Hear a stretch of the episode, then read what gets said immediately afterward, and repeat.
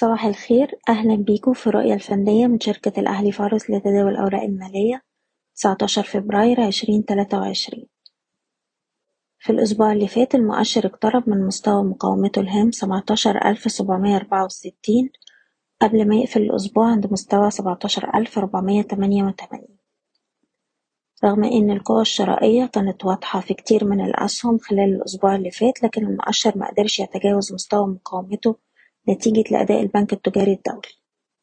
وبالتالي مهم جدا في الوقت الحالي إن إحنا نجني أرباح للأسهم اللي وصلت لمستويات المقاومة بتاعتها ونخفض مراكز الشراء بالهامش وممكن نستخدم أقل مستويات اتسجلت في جلسة الخميس كمستويات حماية الأرباح حسب كل سهم على حدة. في حالة حدوث أي تراجع هيبقى عندنا مستوى دعم هام عند ستاشر ألف تسعمية وخمسين. ومن الناحية التانية محتاجين نشوف اختراق واضح لمستوى سبعتاشر ألف سبعمية أربعة وستين بأحجام تداول عالية. عشان في الحالة دي نقدر نقول إن إحنا نستهدف مستويات المقاومة الرئيسية ما بين تمنتاشر ألف وتمنتاشر ألف وربعمية وبالنسبة للأسهم نبدأ بالسي أي بي. على مدار الأسبوع اللي فات كان بيتحرك عرضي ما بين مستوى الدعم الخمسة وخمسين جنيه ومستوى المقاومة سبعة وخمسين تمانين. وبالتالي مستوى الخمسة وخمسين جنيه بقى مستوى دعم هام لأنه أقل مستوى اتسجل الأسبوع اللي فات. وفي حالة كسره هيبقى معنى كده إن السهم ممكن يشوف بعض الضغوط البيعية.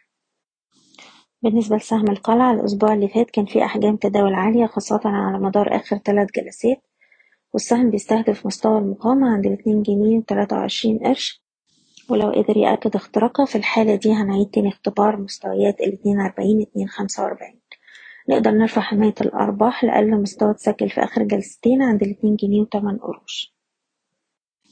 بالنسبة لسهم دومتي قدر الأسبوع اللي فات يقفل فوق مستوى مقاومته الخمسة جنيه خمسة وستين وبالتالي ممكن ده يمهد الطريق لمستويات الستة والستة عشرة.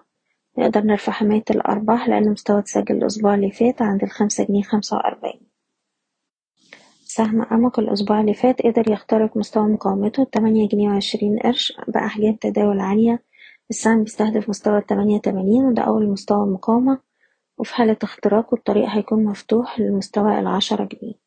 نقدر نرفع حماية الأرباح لأقل مستوى اتسجل جلسة الخميس عند التمانية جنيه وسبعة قروش سهم كابو الأسبوع اللي فات قفل فوق مستوى مقاومته الجنيه سبعة وتسعين السهم دلوقتي عنده مقاومة عند الاتنين جنيه وتمن قروش وباختراقها بنستهدف مستويات الاتنين اتناشر والاتنين وربع.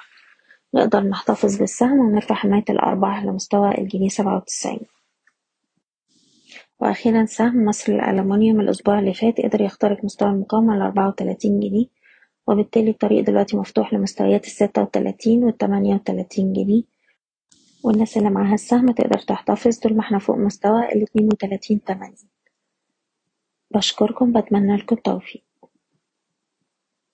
إيضاح الشركة غير مسؤولة عن أي قرارات استثمارية يتم اتخاذها بناء على هذا التسجيل.